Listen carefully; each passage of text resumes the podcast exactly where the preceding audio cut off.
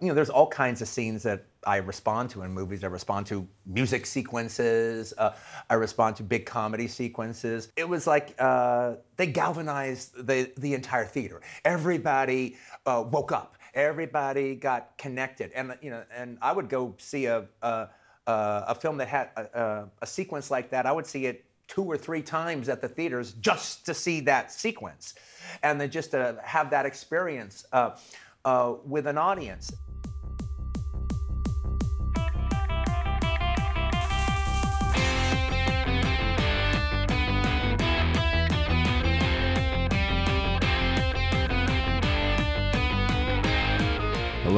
Welcome to Making Tarantino the podcast. This is another bonus episode. This time we're in 1993 for True Romance. Uh, like I said before, and like I've said, Chip and I used to do an old podcast called My Celluloid Heart Podcast, and uh, was we would take two movies, put them together by one theme, topic or theme, and uh, topic or theme of this week was uh, written by Tarantino, so it was this and From Dusk Till Dawn, which will be after this one in another bonus episode. But anyway, hope you enjoy it. Here it is. Different format, but same conversation. Welcome to season three, episode 96, written by Quentin, part one, True Romance from 1993. I'm your host, Phillip Duke, and I'm here with his cousin Chip. Bum, ba, bum, ba, bum. Something up. Voice, Put in some. Uh, if you're new to this podcast, we take two movies, put them together over two episodes by one topic or theme, some facts to go with it, and there will be spoilers. And like I said, for every movie, Chip and I may bring up Dr. Detroit and tell you, spoiler alert, he's the same guy. Um, The same person. yeah. Um, an addendum for kind of last week's show, kind of not really a correction, but so I was talking to Chip and we had said, I said, well, now that you're my co host and I can still have other co hosts on, but Chip's my kind of primary co host, even though sometimes he's like, oh, we're doing a show today. I forgot. I was playing video games. I. I post something on Instagram and he's like, "Oh shit, yeah, I'm supposed to do that thing with Phillip." Um, so I was like, "How should we do the season? Should we end season three at episode 100?" And the last conversation him and I had off mic was like, "Yeah, I guess. Like, I don't know how you do your seasons, but yeah, if that's the way you want."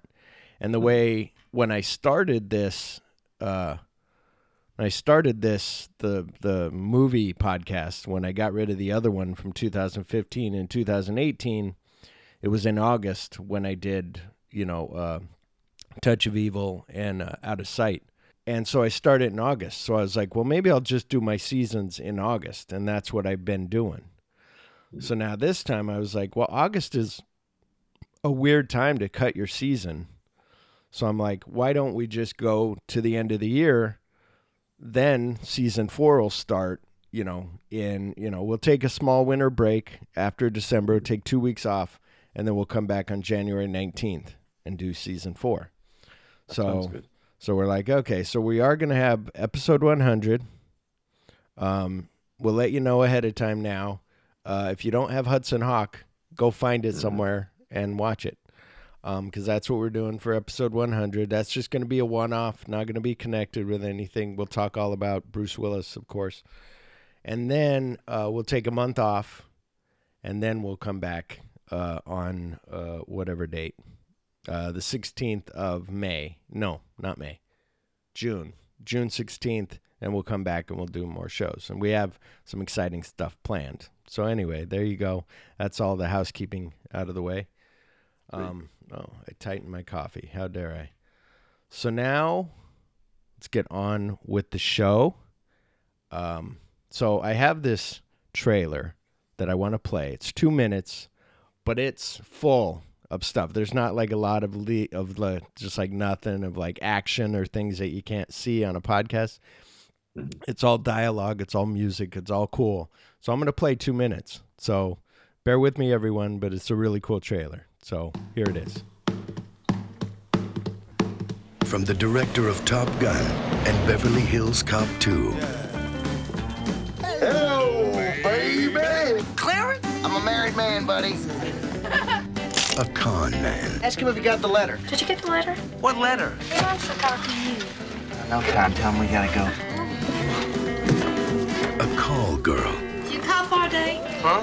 I'm Alabama. She a four-alarm fire or what? She seems very nice.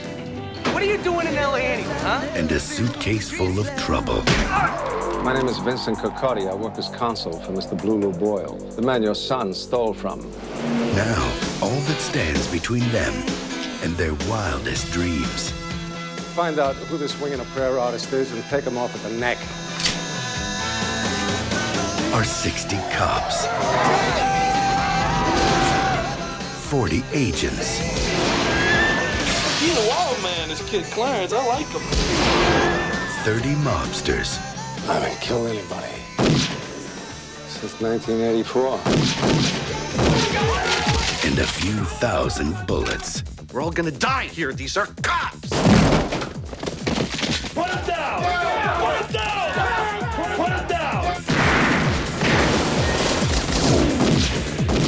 Christian Slater, Patricia Arquette, Dennis Hopper, Val Kilmer, Gary Oldman, Brad Pitt, Christopher Walken, Slow it down, man. in a Tony Scott film.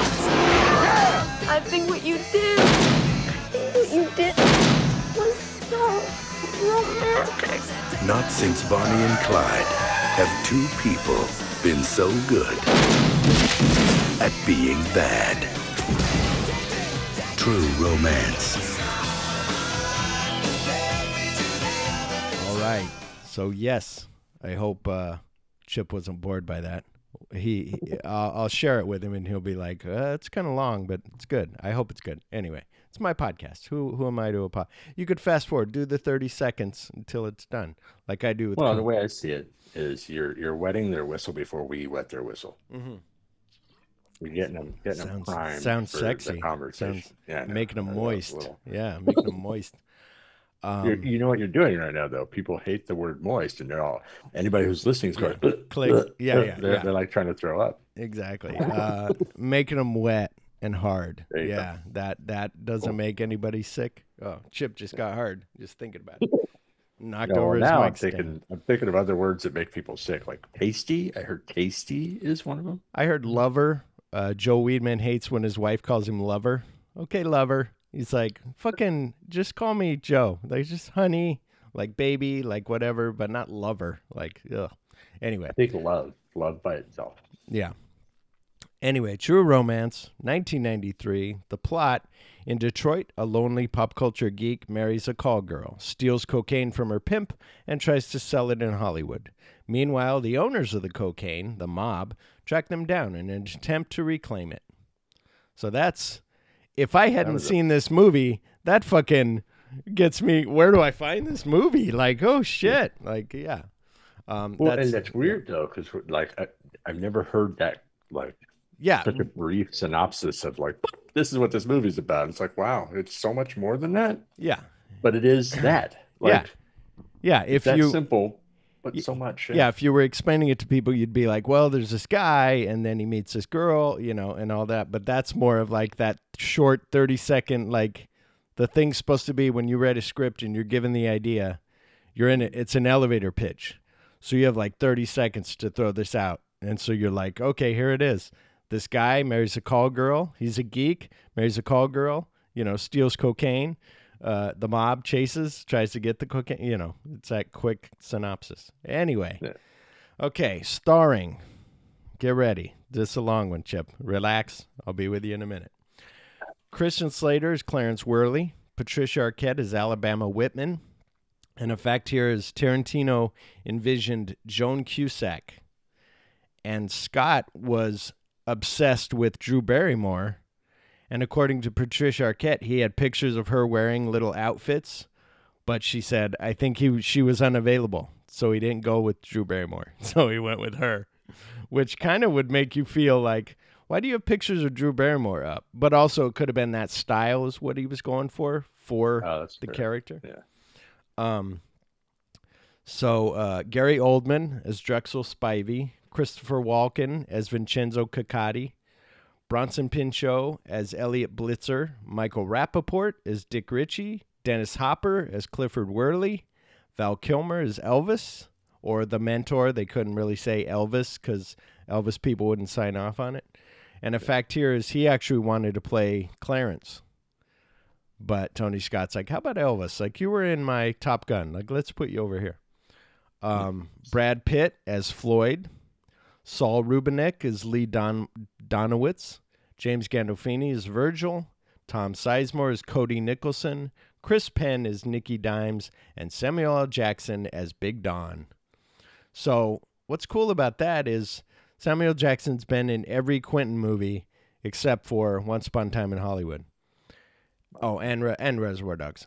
And it's very cool that even though it's not directed by Quentin, like Samuel Jackson is in True Romance, so it's pretty cool. Even though it's blink and you'll miss it. Like, who is that guy? Yeah. Um, and that black guy that's in that scene with him, that's a guy from Speed, right? I get confused. Is that the guy from Speed or the guy from The Crow? Remember on Speed where he steals the guy's car? He jumps in that guy's convertible, that black convertible, and he's like, chase that bus. And they're chasing the bus, and he opens the door and slams on the brakes, knocks the door off, and the guy's like, "What the fuck are you doing?" The- and then The crashes guy into that got the water. shot by the black Drexel guy at the beginning. yeah, yeah, yeah. the black yeah, guy. He, he was from The Crow. Yes, he was the the Okay. guy. yeah. Okay. Okay. So he's yeah, he's not the guy from Speed. That was and that means two people from this movie were in The Crow. Hang on, let me think. Jason Bromley's yelling at me right now through the podcast at his microphone, at his headphones. Um, who's the other guy or girl? Not a guy. It's a girl. It's a girl at the beginning that he. Uh, Oh, yeah, yeah, yeah, yeah, yeah, yeah, yeah, yeah, yeah, Yeah, yeah. she played Darla. Uh, yeah, mother is the word on the lips and hearts of all children. Yes. Yes. Uh, and she was in Unt- un, uh, Unforgiven. And she was the whore that got cut up. Yep. Anyway, written by Quentin Tarantino and an uncredited Roger Avary, and directed by Tony Scott. So uh, I think you like Tony Scott. I like Tony Scott. Now let's get to listener comments. There's a bunch. Lighting Up the Marquee wrote True Romance is an excellent script from Tarantino. While Tony Scott did a good job directing the material, it just feels like it's missing that Tarantino touch from him in the director's chair. True Romance features an all star cast, though. The Sicilian scene between Hopper and Walken is tense and extremely engaging. Gary Oldman delivers an iconic villainous performance in such a short time and is unrecognizable doing so. If I had to pick a negative for this movie, the score by Hans Zimmer to me has always felt out of place. Yep, Chip's shaking his head. You know it's a podcast, Chip. Say disagree or I love the score. yes. It's Um, what, what in the beginning, just the the the Yeah, dun dun dun dun. dun. Yeah, And yeah. well, and the thing is, like, I agree with not the score but the soundtrack. If you laid out the soundtrack, it's got some weird. It's got okay music in it. Like I listened to it last night. The soundtrack. Mm-hmm. It's nowhere near as cool as like From Dusk Till Dawn soundtrack. Is like, you know, like wall to wall, like awesome songs. Um, but anyway, that's my opinion. Our friend Sergio wrote, I just watched this last week. I still loved it. A little dated, but still fun. Carlene, the uh, the uh, uh, uh, what do you call it? What's the uh, the brain? The she's psychic Like- from Tipsy Tales podcast. She wrote, "I don't think I've seen this one. I'm gonna check it out." I said, "Yes, please do that, fucking right away." yes.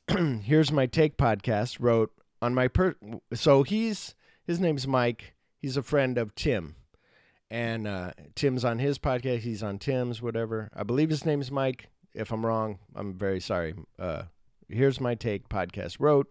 One of my personal favorites. The acting is great. The writing is amazing. And i really enjoyed the overall story and themes. The character very sorry. Fucking up his shit.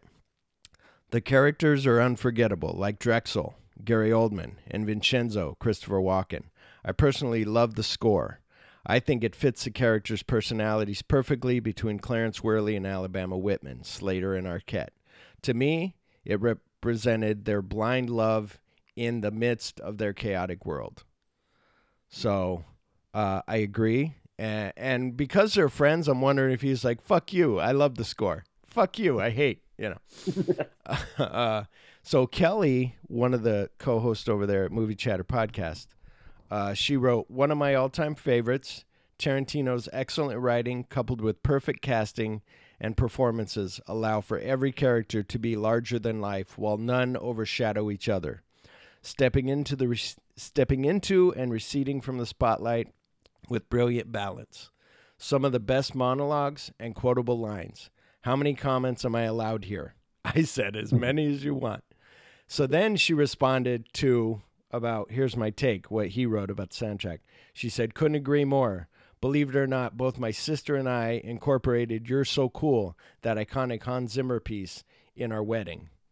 And I was like, Yeah. I said my cousin did too, but then I remembered we didn't bring the music with us. And we were like, Fuck. And you were like, Fucking wedding's over. Fuck it. Let's leave the beach. Um, so homies J Love, I guess, uh, wrote quote killer two exclamation points unquote. Uh, Lynn E. Orion wrote nothing but love exclamation point with a heart. Uh, Claudia Delia seventy four wrote quote amazing and timeless movie love it with a heart. All is fair in love and war true, like TRU. I don't know what it means, but wrote just wrote three hearts. Not necessarily going by the celluloid heart rating system, but just three hearts. Loves the movie. Um, M. Gray Jada seventy seven. I don't know. M G R A J E D A seventy seven wrote one of my top movies of all time with a fire emoji. Unquote. Um, Moni in the middle wrote loved it with uh, one, two, three, four, five, six flaming heart, uh, flame emojis, and uh, four clapping emojis. Unquote. Uh, e Deadly six twenty one wrote loved it. Brant Dodson, our resident reviewer, wrote love this movie. Sometimes when someone says they're going to the store and ask me if I need something, I'll answer with bring back some beer and some cleaning products. Nobody ever gets it though. Uh, Gigi Moreno wrote uh, three clapping hand emojis. Jason Bromley. So I said, Jason, you gotta. This is one of your favorites. You gotta write something. Jason Bromley, Popcorn Promises wrote. hang on, let me get ready. It's a, it's a good one. All right, hang on. Let me drink some coffee. All right. True Romance was my first little taste of Quentin Tarantino. I didn't know why I liked it. It just tasted right. Christian Slater was such a badass in this movie, and Patricia Arquette was smoking hot. I just remember watching this at 13 years old and thinking how cool it was. This movie's cast is so amazing. It has some of the best character performances in it, and in true Tarantino style, the script allows for these crazy characters to pop in and tell their stories. From Michael Rapaport doing his TJ Hooker audition to Brad Pitt as Floyd the Stoner, Val Kilmer as Elvis to Gary Oldman as a dread-headed pimp. This movie is amazing. My favorite character moment of all time is the dialogue between Dennis Hopper and Christopher Walken. That scene gives me chills. You can see the exact moment when Hopper realizes he isn't leaving this room alive, so he relaxes and turns a five minute speech into a racial slur against Walken. So fucking good, in all caps. Uh, and while I get what the other reviewer said about the soundtrack, I think it's a perfect score to a perfect gem of a movie. So that's everyone. Thank you, everyone, for writing. I was like, holy shit, we got 20 something reviews on this thing. Um, go ahead. I just I just realized with listening to everybody and naming off the names and stuff, at least three people I know of for right now Mm-hmm. out of this movie were also on Friends. Mm-hmm. Hang on. I'm I'm thinking. Uh, I should just ask you, but I know Brad Pitt's one.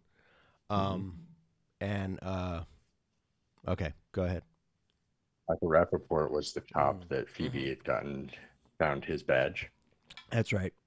and they started dating. And then Gary Oldman was the actor that uh that Joey was working with that kept spitting when Oh, he yeah. would talk. He would spit in his eye or whatever. He's like, oh yeah. So I always wonder that about acting with Humphrey Bogart because he had that like lisp or what? Not lisp, but the way he spoke, like his lips are always wet, and I'm like, was he spitting Oh, at geez. people? Like, I wonder. Um, but uh, what is? Uh, we'll get to you and then me, I guess. What's your story with True Romance? Where did you uh, come across it? How did it I come into your life? Don't remember. I just remember loving it.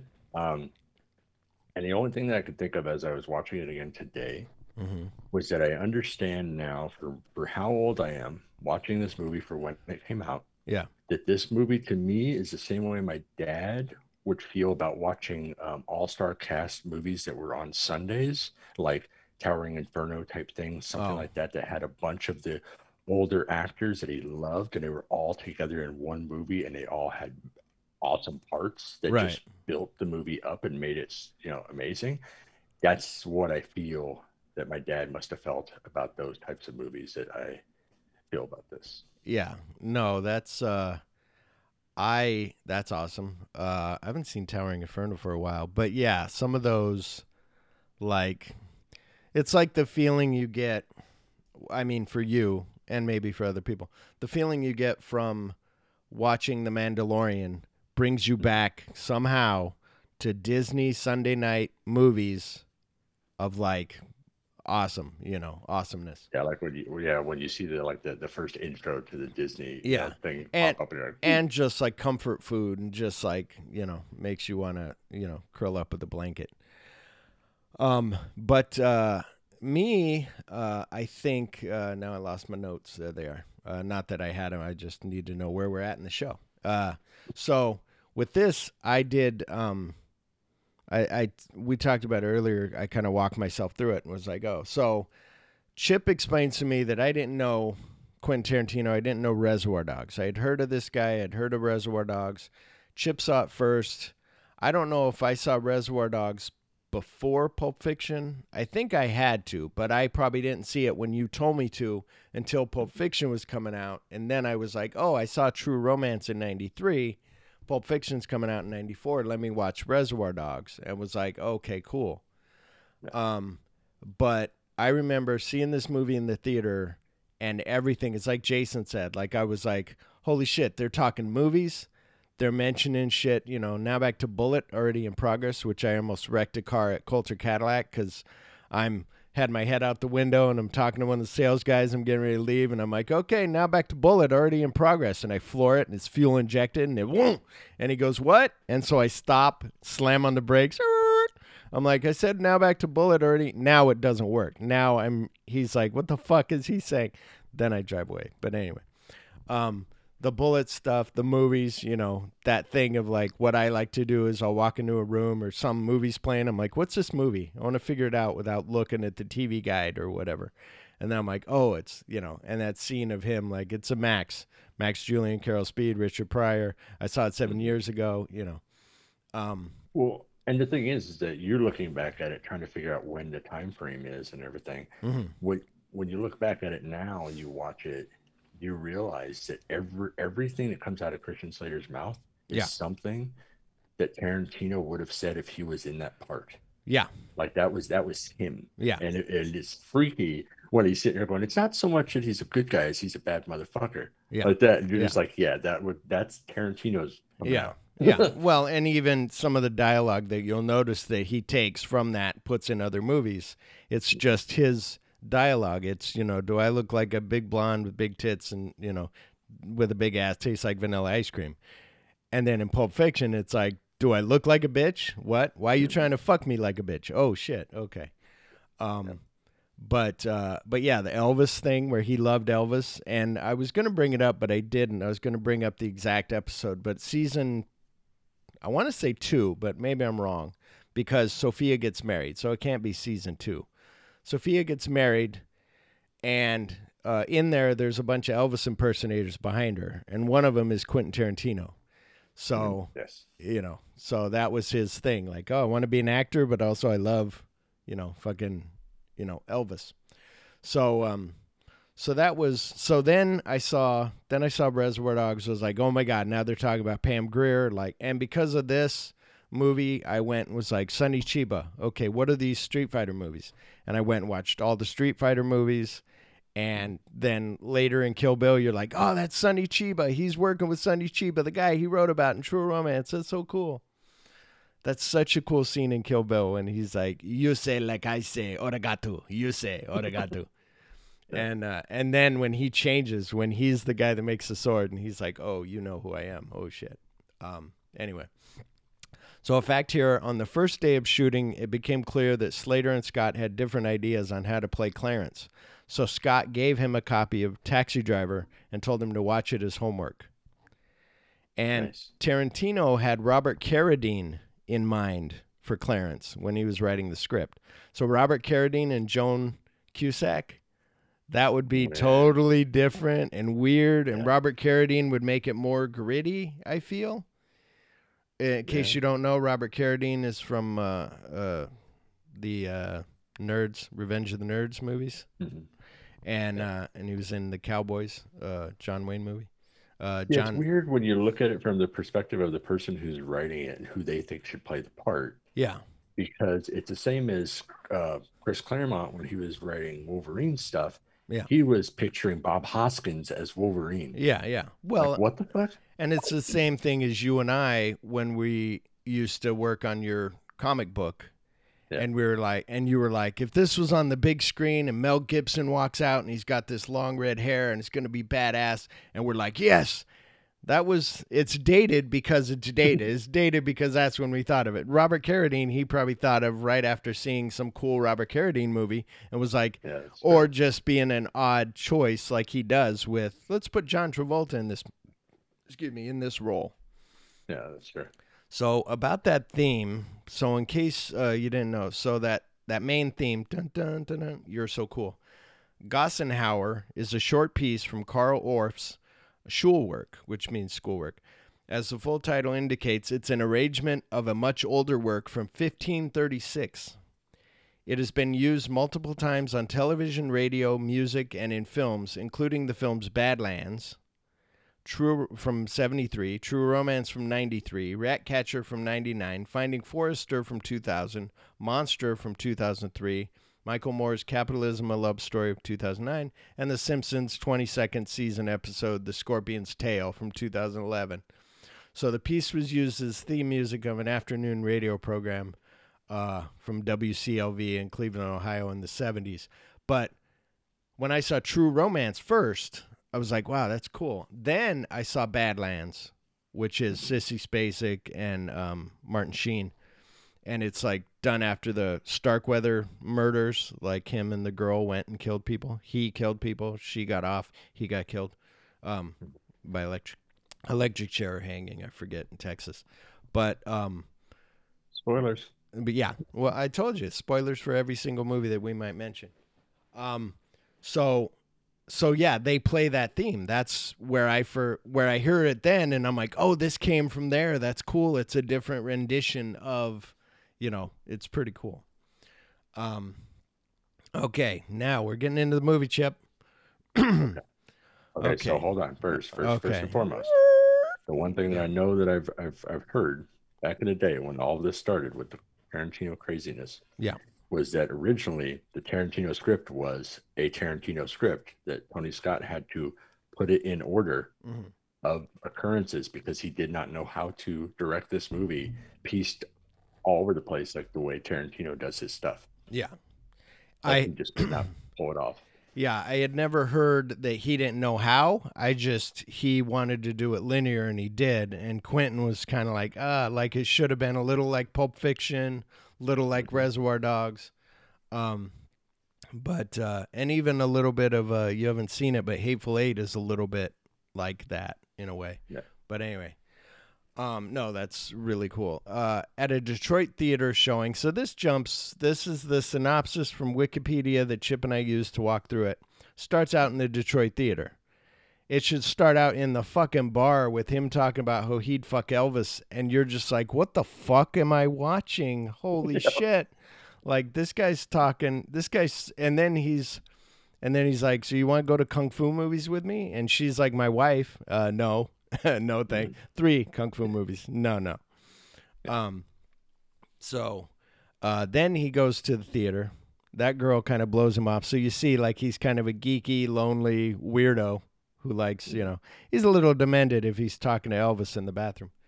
Um, yeah. Um, so he goes to the kung fu movie and meets Alabama Whitman. She strikes up a conversation with Elvis Presley. Uh, I mean, sorry, Elvis Presley fanatic Clarence Worley. So, yeah, yeah. I'm like, what the fuck? Um, so a small fact here was Jack Black played an usher in that scene, but his scene was cut. so Oh, that would have been interesting. Like, what kind of interaction did they have?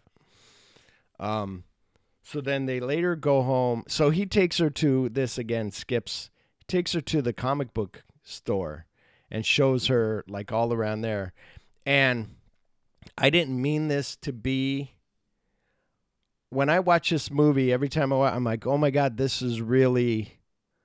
Not that it's me, not that I'm Clarence, not that I'm a badass like Clarence, but when my wife first came over for our first date, uh, before she was my wife, obviously, uh, came over for the first date, and I had set out, I had Kick Ass, the comic book, like I had that on the table, I had all my toys up on a shelf, and I had, and so when she comes over, I'm like, honey, look. Uh, uh, not honey. She's some. Hey Danielle, look at this. This is a comic book. I like comics. I go. My cousin used to tell me that what was cool about reading a comic is you turn the page and boom, there's this big splash page. It's like a movie. It's like exciting. And I said I never understood it until I read Kick Ass when they're in the apartment and there's a knock at the door and he goes to answer and a sword goes right through the door and kills him from fucking Hit Girl. And I'm like, and so I'm showing her that. I'm showing her my toys. I'm excited showing her who I am. She is thinking like, who's this guy with toys and you know GI Joe figures and all kinds of weird shit and a Chucky doll and you know showing me comics like already like like this is not making me moist. Um, like I'm out. Um, but then we went to then we went to Mexican food and we come back and I had told her already. I said I have a movie that we're gonna watch called True Romance. She's like, okay, and we watched True Romance. Watched True Romance. We loved it. You know, she loved it. I'd seen it several times, and she was like, "I go, did you like it?" She was like, "Yeah, it was really good."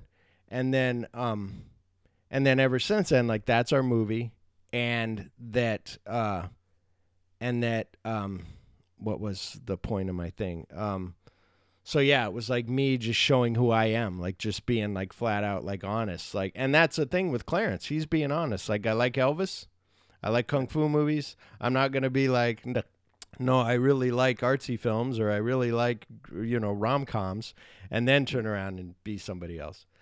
Um, but um, but anyway, it was really there was some point that I was gonna make about True Romance. So what you're saying Go ahead. Mhm. is that when you were explaining all this to her, she was not looking at you the way that Alabama was looking at him while he's sitting there opening up the comic book talking, and she's just sitting there like staring at him. You know, she's sitting there like, "Wait, what? Comics? What? What's going on here?" How dare you? Um, first of all, she came from uh, these regular dudes that she was dating, or like, you know, these wannabe cop, whatever, whoever she was dating. They were like these dude dudes. And I'm a dude who's not a dude dude. I'm just like, hey, I like to cry at ET. Um, so, so I think part of it was like we're we had been talking on the phone forever. So her and I, and so we knew each other and hanging out. So this was our So you first. did this. You did the same thing that I did to my wife. You basically just laid it all out. This is Yeah. who I am. Yeah, yeah. Just here I am, like that. And they're like, okay, it's better than the finding out three months later Yeah. who the fuck the person is because they're they're trying to be something they're not. Yeah, exactly. When I'm like, let me show you my toys. And she's like, what? Now she's like, you can put the posters up in your own office, put all your toys up there. Like, we're not putting anything in the living room. But, honey, I want, you know, go ahead. Well, you remember because you we basically went through the same thing then. Because if you remember my old studio apartment thing, Mhm. that right when you walked in the front door, there was the the bookshelf thing, and all I had was Storm Shadow and GI Joe's Yeah, yeah, toys yeah. all in there. So Yeah. it was like the moment that I first met my wife and brought her in. She's, Yeah. That's the first thing she sees when you open up the doors. Hey, look, toys. Yeah, yeah. That, mine was the same way. She saw I probably had this Fargo poster hanging up, up on the shelf. She had all these toys. But anyway, let's get back to the movie. They later have sex at Clarence downtown's apartment. Uh, Alabama tearfully convinces, confesses that she's a call girl hired hired by Clarence's boss as a birthday present, but has fallen in love with Clarence. And that's such a cool moment, like you said. There's a scene of him explaining to her the comics. My wife didn't have a fuck you look, like you said, you son of a bitch. She was, but in her head, I'm sure she was like, this is unlike any date that I've ever been on. Nobody pulls out a comic book, a Mike Millar comic book, and be like, look at this, you know, what the fuck? Um, and that, you know, how old is this guy? Why does he have toys? You know, I'll be 50 this year. So it's like, holy shit. Um, and this was back in 2010. So it's like, oh my God. Um, so I love how, like you said, she looks at him when he's showing the comic book, you know. And I wanted to find that comic, but I don't think it exists. The comic book of Nick Fury throwing the ring, the Nazi bastards, and all that stuff. I think I, I think I tried to look it up, and it's not available. Um, and then uh, when she's out there crying, and he's like, "What's wrong?" and she's like, you know, and then he's like, "If I throw caution to the wind, and I say I love you, you know, and you tear my heart out, you know." So yeah, very cool. And then uh, then they marry, and then oh, how are you, Miss Alabama? You know, Miss Worley. I'm fine, Mister Worley. Um, What was it that he said? Like top of the morning to you, Top and of the- she said bottom yeah, of the night. bottom of the something. ninth. Yeah, bottom of the ninth to you, Mister Worley. Um, so uh, an apparition of Elvis visits Claire. So she's like, all my stuff's at my, you know, at Drexel's house, and he's like, what's a Drexel? And she explains, or no, he says that on the thing. And then she, then he goes into the restroom, and that's when Elvis talks to him and convinces him to kill Alabama's pimp Drexel. And this is again where, you know, as cool as we want to be, I cannot walk into a pimp den, coke den, pimp house, thinking that I'm going to kill one guy. Now I walk in, there's music going, there's all these innocent hookers around, but there's also innocent meaning they don't kill people. They do, they are hookers. They're guilty of being hookers. Um, Yeah. But now you got this big guy that you got to deal with. Plus, you got Drexel, and who else is hiding in all these rooms? Like, it's a whole logistics nightmare. But he just walks in there and is, and of course, it's a movie, but he just walks in there and so he tells her he's going to go get her stuff. And she's like, no, don't. And he's like, yeah, I'm going to go get your stuff. And she's like, be safe. Be careful. I love you. He's like, I love you too. I'm like, she should be like, there's a guy at the door. There's this guy. Yeah. Get rid of the hookers first. Take down the big guy first. You know. Um. So, so then he goes to the brothel where she worked, and we then meet Drexel. And so something cool before we get into this coolest, baddest scene. That one and Sicilian are my favorite scenes. Um, so old man, uh, Oldman had his Dracula wig maker work his magic on Drexel's dreadlock wig, and he sported one of the eyes from the same movie. So that's where he Oh, got wow. that that gray like dead eye. He got that from the Dracula set. Was like, can I borrow this? And can you make me a? So That's awesome. but that scene is so badass when he's like he's like if you sat down and you start chowing down i'd say holy shit this guy don't have a care in the world. And who knows? Maybe he don't. You know maybe you don't. And you're just like holy shit. And he's like but no there's a woman over there with her titties hanging out and you haven't even bothered to look. And he did look and he's like that's a mac Max Julien richard pryor carol speed saw it seven years ago. I ain't sitting because i'm not staying. I ain't eating because i'm not hungry. And uh and I'm not, uh, and whatever. And in that uh, envelope is a piece of my mind. My piece of my mind's worth that much and not a penny more. And you see Drexel open it, and he can tell it's empty, but he's like, I'll fucking give this guy a benefit of the doubt. And he looks and he's like, Yeah, it's empty. And it's so fucking cool where he's like, We got Mr. Majestyk here, fucking Charles Charlie Bronson. And and he just keeps looking at it, and you're just like but you're also thinking like, how badass would that be if he did just sit down? Yeah, I'll have an egg roll. Okay, what are you doing here, dude? You're eating my egg rolls. Like, what the fuck? Like, you're just, you know, and then you fucking kill the guy. Um, Well, that's the extreme of it But, because he makes yeah. it sound like if you did this, I think you Yeah. you know you don't have a care in the world. But at the same time, if you did do that, he'd probably be like, "Who the fuck is this Yeah. guy doing this?" Yeah, shit? he'd be Like, more on who edge. do you think you are? Yeah. yeah. but yeah, it's cool because he. Uh, so then he. Um, so then he tackles, throws the shit at him, tackles him, and then Clarence does that headbutt and fucking bust a guy's nose that's holding him, and then uh, and then they fight for a while, and then he shoots. He's like, "Go get, you know." Go get Alabama, you know, and he's like, "Where are the keys? I can't find the keys. What are you fucking?" And then he gets shot in the nuts, and then shot in the face. Well, And 'cause he had gotten he had gotten uh, the driver's license from Clarence yeah. and saw where Saw her Alabama address. was, and he told his henchman to go get her. and the uh and the um the other one was uh where Elvis told him put that dog down shoot him in the face. And you're like this is from El- Elvis? That's my Elvis? Who sing blue suede shoes? You're telling me to shoot a guy in the face? Um He's part of the Elvis Mafia, didn't you know? yeah. So he shoots and kills Drexel and takes a bag he assumes contains Alabama's belongings. Back to the apartment he and Alabama discover the bag contains a large amount of cocaine. She's like this isn't my things and um and the couple visits Clarence uh so then they go to his father and Clifford a former cop and now a security guard for help. And I love how Clifford says what makes you think I would help you? Yeah. and then he words that same sentence but what makes you think I would help you? Like and you're like oh my god like so and he's like you know fuck you then. You don't want to help me. Like i never asked for anything. You know people in the force. Okay fine. I'll help you.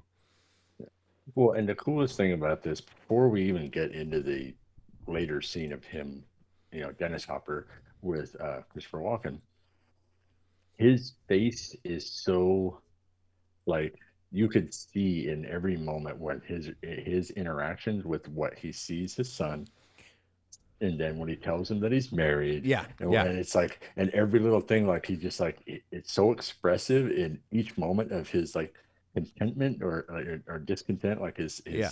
annoyance with his son, and but also trying to be nice to her Yeah. at the same time while being like, you little yeah being like well and being like i haven't seen you for years and now you show up and then what i love is the scene when he's like he's like you come in here like a fucking tornado whatever the word is like just calm down just take a break you know just chill and you could tell if Quentin Tarantino, if you ran into Quentin Tarantino at a party and you mention like fucking, you know, what about uh, once, you know, the good, the bad, and the ugly, he's going to fucking get all excited and go off on this thing. And you're going to be like, whoa, slow down. I just meant, you know, I just want to talk about this one scene. And you want to, you know, Yeah. Well, and that- in that in that moment, that was the only thing that Dennis Hopper said that to me was straight Dennis Hopper. yeah, yeah, yeah. was I, I was, I was, "It's like, I like was- calm it he's like down, a- man. yeah, yeah. He's total hippie. Yeah, he's totally, uh, Yeah. totally uh, easy rider. Um, Clifford tells Clarence that the police assume Drexel's murder is a gang killing. So he has his dad check. His dad does. It says, yeah, they think it's for the drugs, so you're good. And um, and after the couple leave for Los Angeles, and he's like, here's the address of where we're staying. And his dad just puts it in his pocket, goes on, uh, goes on inside and hangs out. And then uh, they leave. Clifford is interrogated. So now it's the next day. Clifford shows up and is, you know, punched, knocked out, and he's go ahead. There was one thing that I noticed in the beginning because you got to think about this. I didn't. I, I guess I never really thought about it before. Mhm.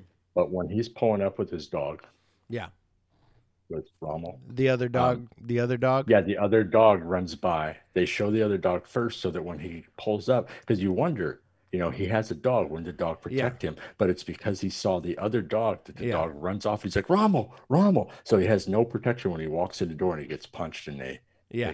Yeah, exactly. Yeah. I I don't know if I noticed that before, but yeah, it's like, you know, and also thinking of if you're writing that scene, how do I write it? He had a dog. How do I let's have the dog go fuck this other girl, this girl dog, and you know, okay.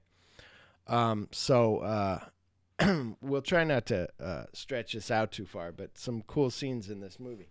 Um, so he gets knocked out. He wakes up and he's interrogated by Vincent Coccotti, consigliere to mobster Blue Lou Boyle, with whom Drexel has been doing business and who now wants the cocaine back. Co- so he's like, and I love how he's like, no, he he came here, asked me for money, I gave him five hundred bucks, he left. That was it. You know, that's it. And he's like, he's like, you're telling me everything, but you're giving me nothing. Like, you know, like, come on, tell me, you know. And um, and so then that's the scene where Jason said. So then it it uh, the scene we can't even do it justice, but it's done so well, and that's when he's like, "Do you want a Chesterfield?" After he like punches it, does whatever. He's like, "No, you know, I don't want a cigarette."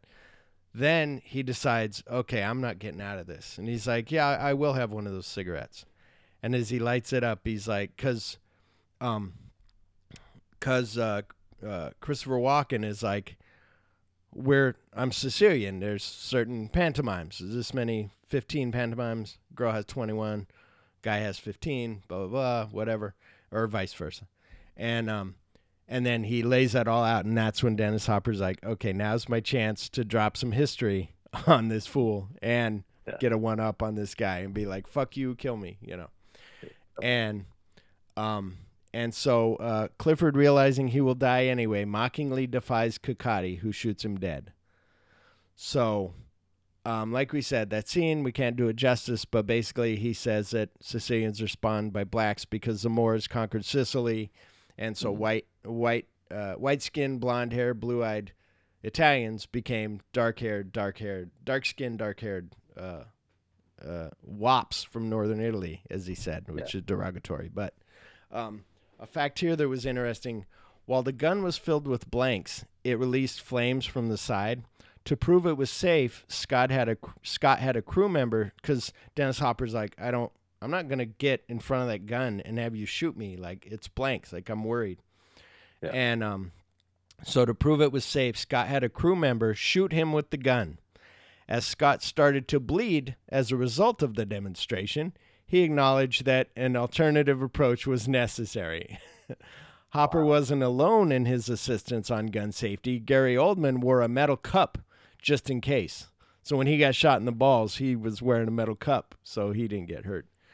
Um, so that was uh, so that was interesting too. Where if you see that the way that scene is shot is like maybe a dummy head, him shooting him, and you know shooting him in the head. Another fact here: Quentin thought the Sicilian scene was his finest work until he wrote the start of *Inglourious Basterds*. So, and I'll I'll talk about that Sicilian scene uh, later about where it came from uh, in real life.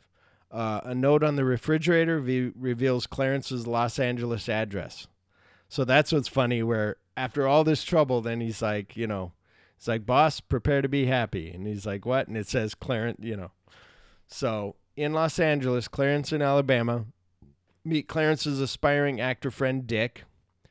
Dick introduces Clarence, Michael Rapaport. Dick introduces Clarence to actor Elliot Blitzer, who reluctantly agrees to broker the sale of the drugs to film producer Lee Donowitz.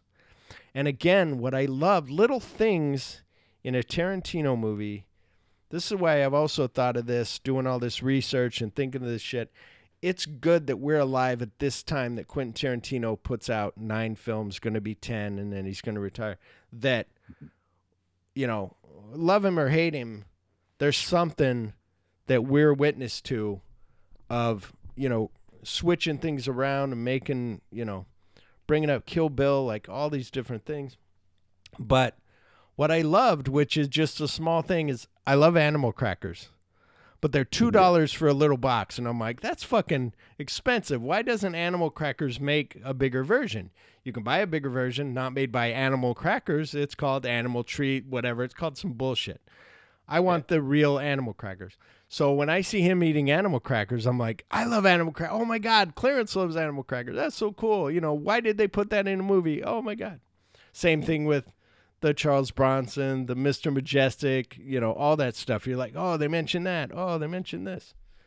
So, a fact here Pinchot admitted this is for the when they were doing the roller coaster.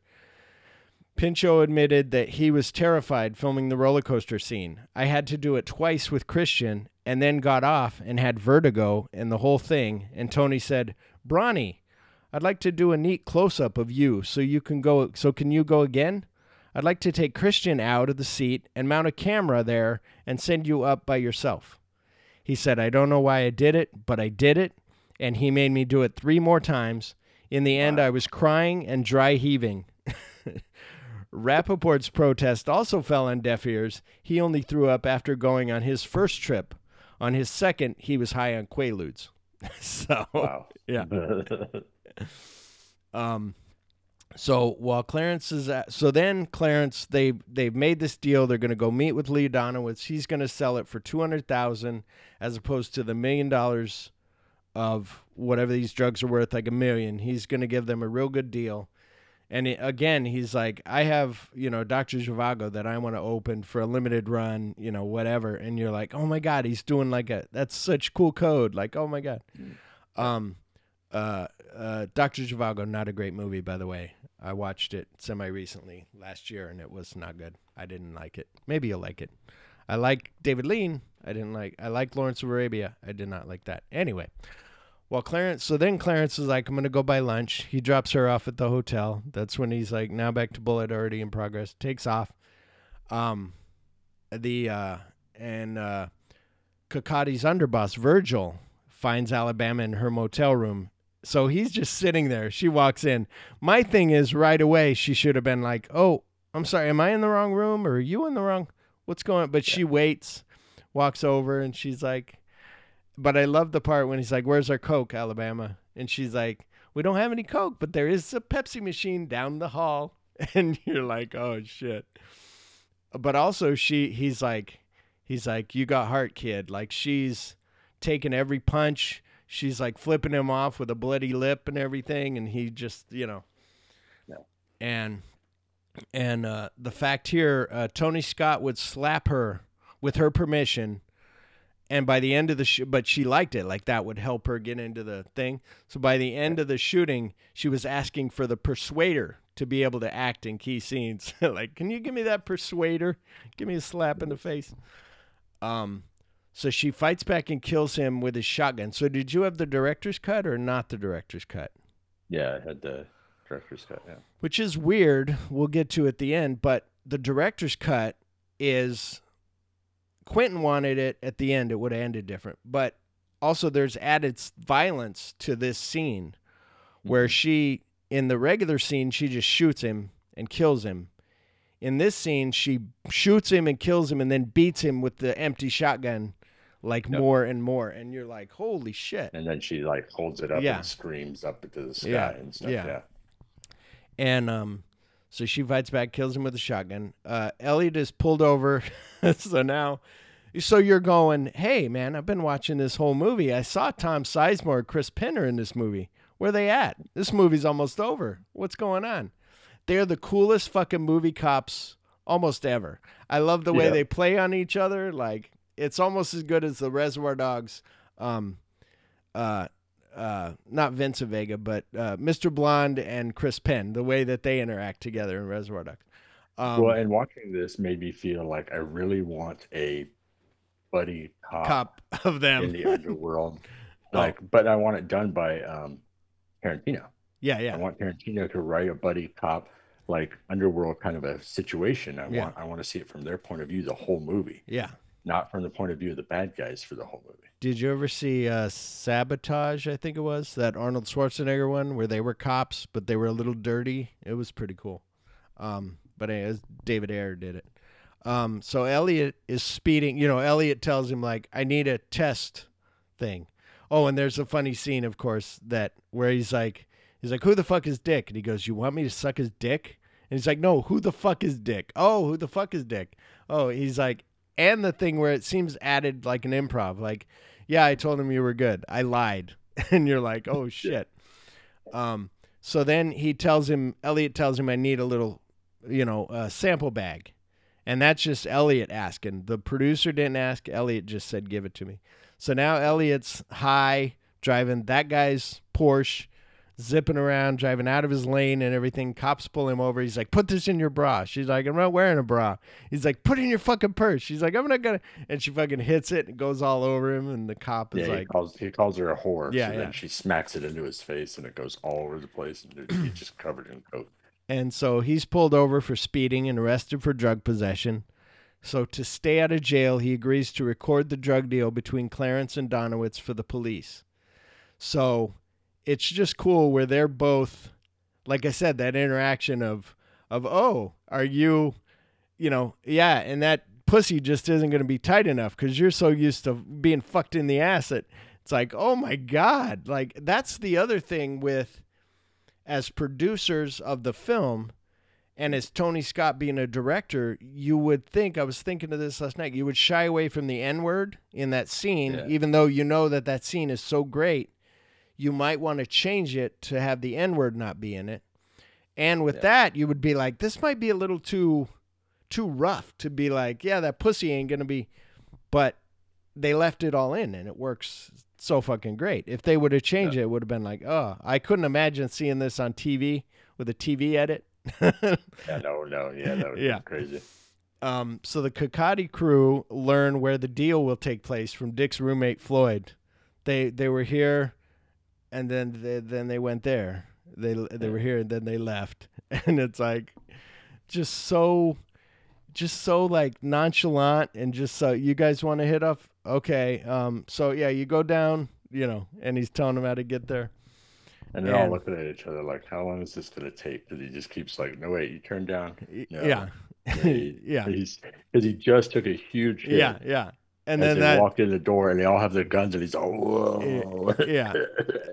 Off. and then that's when he's like, "You want another? You want to hit? Okay, okay, it's down there." And yeah, um, so a fact here: after appearing in Ridley Scott's Thelma and Louise in '91, Brad Pitt was quickly on his way to the top of the Hollywood A list, and it was the actor himself who asked to play the role of Floyd, Michael Rapaport's stoner roommate. Brad Pitt called and said, "Why don't you let me play the roommate?" The late director recalled in 2008. I said, "Are you serious? Fucking yes." because he was on the bloom of stardom. So added James Gandolfini, everybody was young and nuts. Brad Pitt was around too. I don't think he was Brad Pitt then, but he was great. I just had to watch him and say, "What the fucking flake?" He improvised a lot. It's like awesome. Um so and that's the thing where another cool thing where Brad Pitt's in a small role in True Romance and then he's in Inglourious Basterds and uh, Once Upon a Time in Hollywood, and he wins an award for Once Upon a Time in Hollywood. And what else was cool on uh, what were you pointing at something? No. No, I was going to say that Oh. the, the that what's cool about that too is that uh, Gandolfini playing this character, and then you take them out and you put them in the Mexican Yeah. with Mhm. Brad Yeah, Pitt, Yep. and he yep. was playing a different type of hitman. Yeah, yeah. It was Yeah, a So gay hitman. Um, what was cool also is there's a maybe I'll share it on the Facebook page, but there's a uh, interview for Once Upon a Time in Hollywood with uh, it's Brad Pitt and Margot Robbie, and and they're they mentioned True Romance for some reason about Quentin Tarantino about True Romance, and um and or about what Quentin films they liked or whatever. And I think Margot Robbie's like True Romance. I love. I watched it all the time. And Brad Pitt's like, oh, okay. And she's like, I love when you're like, fucking kill you, man. Like she re, she says his words to him. Like you're like, oh, fucking, don't fucking condescend me. I fucking have you killed. I'll kill you. And he's just like laughing. Is like so great. Um, so Clarence, Alabama, Dick and Elliot go to Donowitz's suite at the Ambassador Hotel with the drugs. So this is crazy for the cops. Like, yeah, you have a guy wearing a wire, but also he's a piece of shit who's a drug dealer. You're a cop. We cannot have any kind of, you know, kind of feelings for this guy. He's doing us a favor, but he's still a piece of shit, you know. Yeah. But also it's a thing of them like, you know, he'll be fine. You know, he's like, what if somebody does something that you can't see, like pulls a fucking gun on me? And they're like, nah, that's not going to happen. We're B right there. And then all of a sudden he gets in the elevator. He's sweating. I'm like, this guy doesn't look right. I'm going to be like, I'm out. See ya. Um, but, uh, Then when he's in the elevator, he stops it and he pulls a gun out, and they're like, "Clarence, what are you doing?" And you feel bad also when Dick Ritchie and them leave. Speaking of Floyd, that's when they go to leave, and they're like, "Okay, we gotta." go. He gets that call, and it's saying that he got the T.J. Hooker role. And Dick's like, okay, cool. And he's like, I got it. And they're like, awesome. Come on, let's go. And he kind of doesn't want to go. But Yeah. then he's like, all right, I'll go. And then um and then that's when Floyd's like, uh, you know, bring back some, you know, uh now I forget. I'm fucking it up Beer already. Some, some beer and some cleaning products. And um I forgot the first thing. And After uh, he was and yelling then at they him for drinking his beer. Yeah, yeah, ex- exactly. And um, and so then when he puts a gun in Elliot's face, and you feel like Branson Bronson Pinchot, I love Perfect Strangers. Like I I grew up with that. I loved it. Don't be ridiculous. I love him in Beverly Hills Cop. You know, the first one, not when he reprised it, and the third one, it was horrible. Yeah, that was stupid. Yeah. But uh, he's not sexy to scrub. Yeah, you not think it's sexy. sexy? Yeah, yeah. Um, the uh, you know, what is it pertaining? What? Oh, excuse me. What pertaining? What's that meaning? Oh, the meaning. oh, why am I? Oh, I'm here because uh, I'm her friend. Oh, okay. Um. So yeah. So in this, when he's got the gun to his face, and he's just freaking out. He's at the end of his fucking nerves and he just starts crying and he's like somebody please help me get me out of here. I want somebody to come down. And you're like oh my god like your heart just you love clarence but you're like oh this is too much. Like oh poor guy. Um, Yeah. and then he's like okay i'm sorry. I'm sorry. We're good. We're okay. And they hug and all that. And that's when tom sizemore go ahead My thing is, is that he, I'm surprised he didn't piss himself and just destroy the wire that was around his crotch right there. yeah, true. The uh but uh how Tom Sizemore's like he's fucking bluffing you, Elliot. He's not gonna and then he's like, "Oh shit, he's gonna shoot him."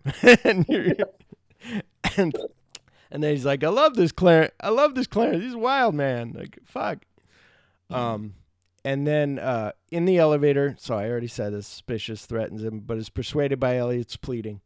Uh, Clarence fabricates a story for Donowitz that the drugs were given to him by a corrupt cop. He had already told that to Elliot, but now he's like, I just bullshitted. He's like, why would he trust you? He's like, I bullshitted him. He's like, I love you. You're you're great. Pulls that gun on him. Um, and then uh, Clarence excuses himself to go to the restroom. So they give the money over, and while this is going on, they're at the Beverly Ambassador. The mob is getting ready in the one room. The cops are in another room listening. Then they're in the middle, you know, doing the deal. And they have two bodyguards who have fucking MP3s.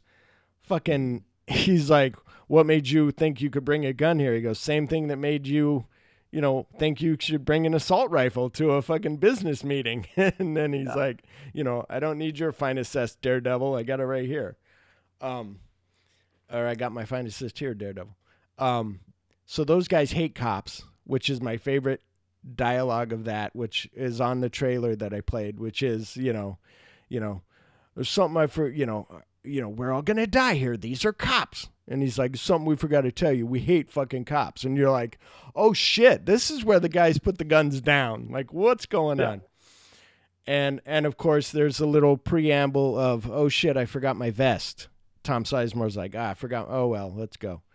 Um, so then they're gonna do the money, and Clarence is like, she'll count it. It's fine. He's like, okay, and he's yelling at Lee. I mean, yelling at Elliot, and Elliot is just like, like, thank God it's almost over, and um. And then while Clarence is in the bathroom, that's where he has another vision of Elvis who reassures him that things are going to go well and that he did well and all this. Donowitz and his bodyguards are ambushed by the cops and the mobsters. And that's when Elliot's like, Officer Dimes, Officer Dimes. And you're like, keep shut up. Stay shut Yeah. up. And then he's like, uh, Can I can I leave now? And he's like, Why does he know your name? Why do you know his name? What do you fucking fuck? And then he throws a hot coffee on him and he's like, ah, and then shooting goes crazy. But did you notice the guy with the pompadour that's a mob guy? He's from Grounded for Life. He's a brother in Yep. Grounded for Life. Yeah. But he Um, was in something else afterwards that uh, I, I could not remember for the life of me that I was sitting there going, yeah, because he like he he was more balding and stuff and was shaving his head, but he was in something recent and I don't know what it was. I'll write it down. We'll look it up. We'll have a correction for you on the next episode. Um, but that was the thing though. All this shit is happening. It's so loud. Everybody yelling at each other and everything. Yeah. But Clarence is in the bathroom, and that's the only thing I could think of is that he's so into his um, moment of talking to Elvis that he has no clue that he can't hear a damn thing. Yeah, yeah, yeah. He's so focused on his, you know, his like I, I don't know, I don't know what you want to call that. His inter his mental mental break Inner- or whatever. Or, yeah, just like having a conversation and not even hearing anything. Just like, did I do good, Elvis? Would that be Elvis schizophrenia? I guess. Maybe I don't know. Uh, we'll have to look if anybody has a uh, schizophrenia. Maybe, yeah, uh, Elvis schizophrenia. Like everybody has. I wonder if there's people who do have celebrities that talk to them in their heads, of you know Elvis or Robert De Niro or somebody dead. Um, Yeah. So then Dick takes the drugs, throws it up in the air. They shoot that. You know, the mobs and the cops are shooting with them in the middle. Everybody's being taken out. Tom Sizemore dies. Um, Chris Penn is alive. And um, almost everyone is killed in the gun battle. And Clarence is wounded. So he comes out of the bathroom and he gets shot by Chris Penn in the eye.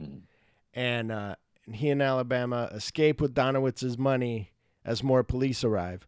But what happens is um, she grabs a gun and shoots him in the side, uh, Chris Penn. Yeah, uh, because he turns his he and turns he goes up because he hears he hears the guy that says he hates cops. Yeah, yeah. He hears him going, "I need an ambulance! I need an ambulance!" Blonde- And he walks up. He's like, "What?" He's like, "I'm bleeding." And The- he's like, "Fuck you!" And then he says, "This Yeah. is for my partner," and he shoots Yeah. him in the head. But because he shoots, yeah, because he's she sideways. hears that Yeah, and turns and goes, "Motherfucker!" And she shoots him. And he so- shoots he shoots a blonde Frankenstein. Remember when he's like, "Put your gun, down, hey, blonde Frankenstein, put your gun down." Yeah. Um, and uh, so uh, then uh, where was I at? Yeah, so they flee to Mexico, where Alabama gives birth to a son, whom she names Elvis. So they were saying they couldn't get the rights to like Elvis Presley, like they wanted to play Elvis music. They want to start it with an Elvis song. I think is probably how Quentin wrote it. Um, and then they were like, oh, they wouldn't release that, but they would let him name him Elvis. Like you can name a kid whatever, but you know, but they wouldn't let him use the Elvis name. So a fact here: uh, Quentin had Clarence die. Scott decided that the movie deserved a happier ending. The only other difference between Tarantino's script and Scott's interpretation was presenting the movie linear, as you said. Uh, Tarantino wrote the true ro- wrote True Romance as a nonlinear adventure, similar to the style of Reservoir Dogs and Pulp Fiction. Tarantino is fine with this ending, though, and says that it totally works. So you know, so which is awesome. Uh, another fact here: Patricia Arquette. Uh, I found this out on the audio commentary. Patricia Arquette bought that purple Cadillac after the movie. She was like, "Can I?" And they were like, "Yeah," and they sold it. But now, I think then she ended up selling it years later, and so I think I follow this guy named Clarence Worley on Twitter who like has the True Romance a thons, and they stay at the Safari Motor Inn motel. Um, and all that. And so they tracked it down, I think, the original purple Cadillac, and they bought it and they re re uh, remade it, redid it. Um, another fact: two years after its release, Senator and U.S. President hopeful Bob Dole cited both True Romance and Natural Born Killers as movies that revel in mindless violence and loveless sex.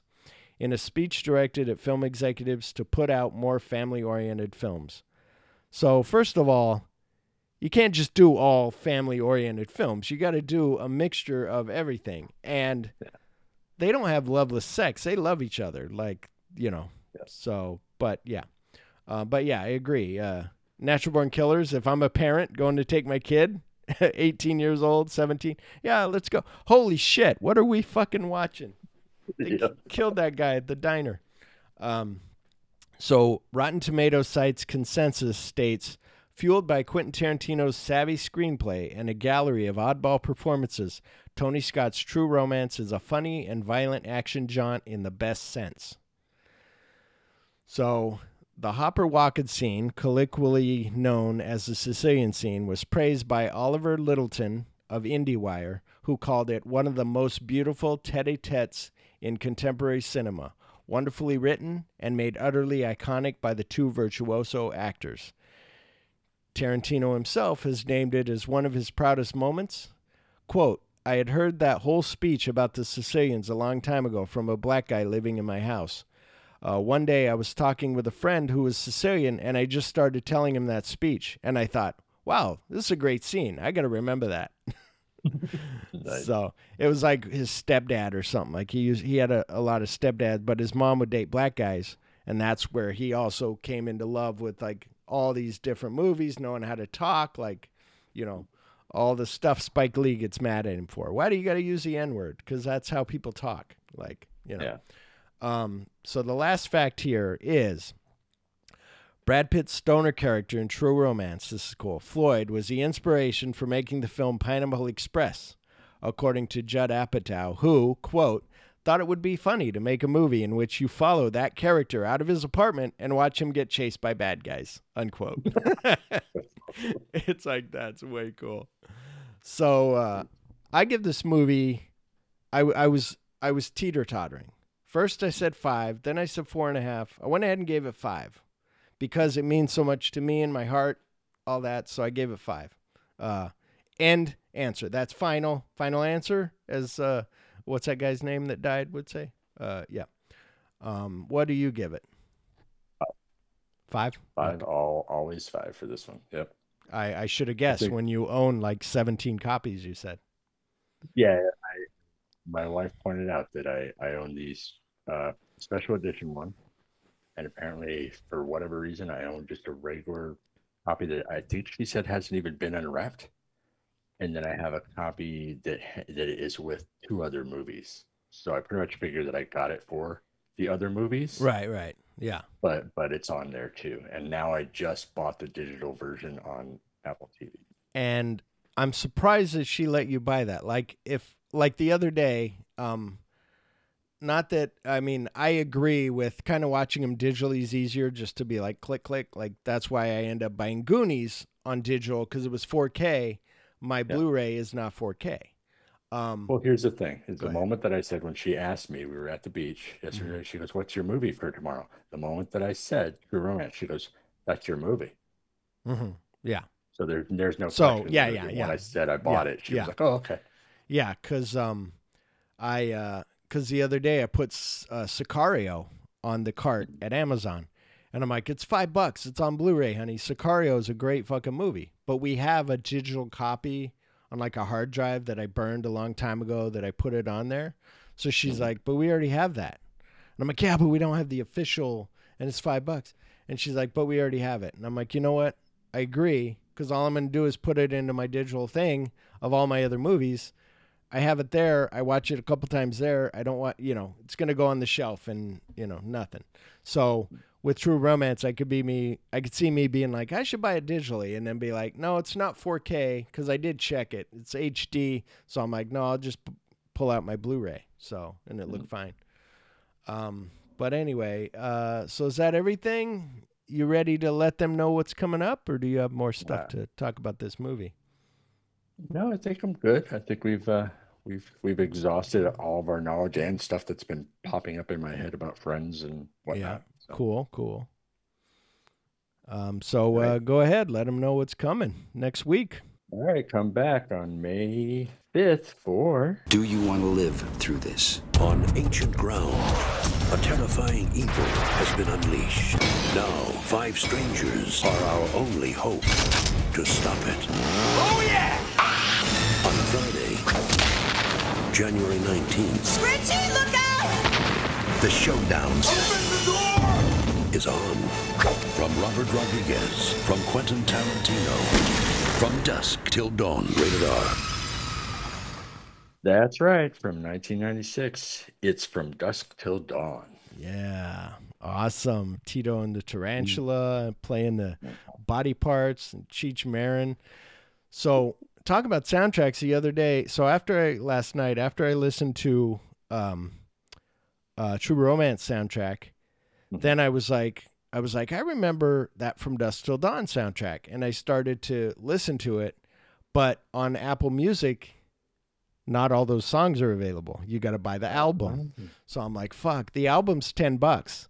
I'm listening to those songs, 30 seconds or a minute of those songs, and I'm like, man, this is really good. Like, I need to buy it. Like, it's got all the dialogue in between, like all the cool shit. Like, you know, we got black pussy, white pussy, Chinese pussy. We got, you know, um, just like, and it's just so fucking cool. And that opening and Michael Parks and, oh, um, so yeah, I'm excited about that. Um, and it goes with our written by Quentin Tarantino, which you and I, you know, um, you're writing uh, novels now. Uh, I used to write scripts, and I was just like, oh my god, like I want to write that. But then what I realized that you and I talked about on the last thing that I started to write, like more of a novel, more of a regular kind of story, and mm, I force this dialogue in. You can't force that Quentin dialogue. You can't force something stupid. Like you just got to have it flow. And um and speaking of real quick something that I want to talk about. We were talking about the scene and then in Glorious Bastards. So there was a scene that I had in one of my movies that I wrote that was a hitman who was not telling a guy why he was there to kill him. He just had a guy handcuffed in the back seat. And he's going through this whole thing about Family Feud. And the guy's like, and the guy in the back seat is like, not knowing what's going on, why he's there. And so I had I had written it shorter, then I rewrote it, and I read it to my friend Joe and my friend Sergio, and they were like, that when I rewrote it, they were like, it's kind of like a long, it's really long, and I'm like, really? And they're like, yeah, and I'm like, okay, and I read it to Chip, and Chip's like, I get it, that's awesome. Like I'm, I was on the edge of my seat, like where is this going? And then you see Inglourious Basterds, and Chip and I made jokes like, what do they think of that? Are they like this thing about the the cream and the people are down in the floorboards? Like, are they just going, this is too much? Like, make it quicker. Like, what's going on? So yeah. But anyway, certain movies stick with you. They stay in your head and heart forever. So from all of us at My Cellular Heart, keep watching movies. Thank you, everyone. You have anything, Chip? Yeah. Everybody, you're so cool.